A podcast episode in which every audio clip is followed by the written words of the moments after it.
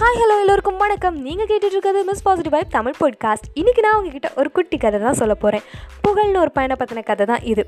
புகழ். அவன் ரொம்ப அழகாக இருப்பான். அவனோட பேருக்கு ஏற்ற மாதிரியே வாழ்க்கையில் பேரும் புகழும் அதிக அதிகமாகவே இருந்துச்சு. அந்த பையன் எந்த போட்டியில் சேர்ந்தாலும் சரி அவனை மிஞ்ச அங்கே யாருமே கிடையாது. ஏன்னா அவன் ஜெயிக்கிறதுக்காக அவனை அந்த அளவுக்கு தயார்படுத்திப்பான்.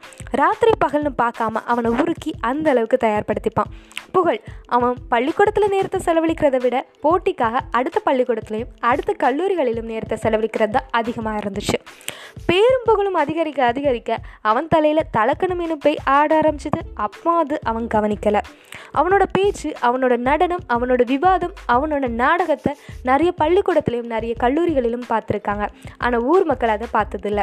ஒரு நாள் ஊர் மக்கள் எல்லாரும் கேட்குற வாய்ப்பும் வந்துச்சு. பஞ்சாயத்து அளவிலான மாபெரும் போட்டி நடந்துச்சு.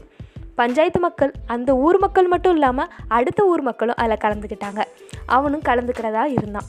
அதை கேட்கும்போது ஒரு பக்கம் புகழோட அம்மாவுக்கு ஒரே சந்தோஷம் ஒரே பூரிப்பு நம்ம பையன் ஊர் மக்கள் முன்னாடி பேச போகிறான்ட்டு இன்னொரு பக்கம் அவன் கூட சேர்ந்து போட்டி போடுற மாணவர்கள் எல்லாரும் ஐயோ புகழ் வரப்போகிறானே அப்போ நம்ம தோற்றுருவோமேங்கிற பயத்தோடு இருந்தாங்க.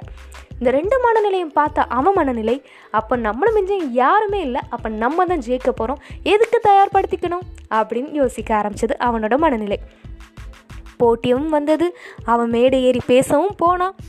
ஊர் மக்கள் இருந்தாங்க ஊர் தலைவர்கள் இருந்தாங்க அடுத்த ஊர் மக்களும் இருந்தாங்க. அந்த கூட்டத்தில் அவங்க அம்மாவும் இருந்தாங்க.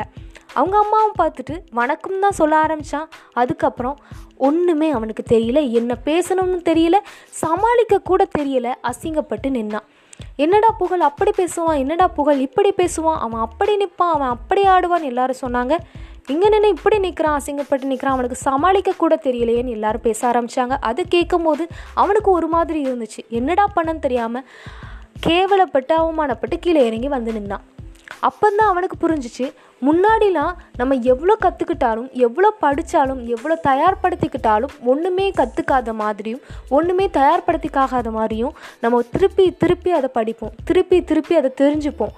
ஆனால் இப்போலாம் அப்படி இல்லை. நம்ம மட்டும்தான் தெரியும். நமக்கு கடவுளும் தேவை கிடையாது. நமக்கு தயார்படுத்துதலும் தேவை கிடையாது. முயற்சி எதுவுமே வேண்டாம். நம்ம ஓன் சக்தியிலேயே நம்ம ஜெயிச்சிருவோங்கிற நம்பிக்கை இருந்ததுனால தான் நான் இந்த நிலைமைக்கு வந்து நிற்கிறேன்ட்டு அவன் அதை புரிஞ்சுக்கிட்டான்.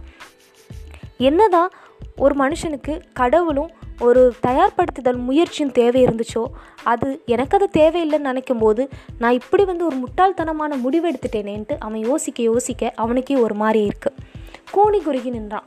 அப்போ அவனோட தப்பை அவன் புரிஞ்சுக்கிட்டான். அடுத்த வாட்டி இனிமேல் நம்ம அந்த தப்பு பண்ணக்கூடாது. எல்லாரும் முன்னாடி நம்ம அசிங்கப்பட்டு நின்னோம். அடுத்த வாட்டி நம்ம இனிமேல் அப்படி நிற்கக்கூடாது என்றைக்குமே முயற்சி செய்தாதான் ஜெயிக்க முடியும்.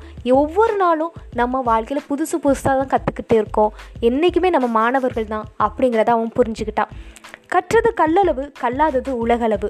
வாழ்க்கையில் நம்ம எவ்வளோ வயதானாலும் சரி எவ்வளோ அனுபவப்பட்டாலும் சரி எவ்வளோ மேலே மேலே உயர்ந்தாலும் சரி வாழ்க்கையில் நம்ம எப்போதுமே மாணவர்கள் தான் சொல்லி இந்த கருத்தோட இந்த எபிசோட் நிறைவேடுது மேலும் அடுத்த எபிசோடில் நான் வந்து உங்களை சந்திக்கிறேன். அதுவரை இணைந்திருங்கள் மிஸ் பாசிட்டிவாய். விட நன்றி வணக்கம். டாடா பாய்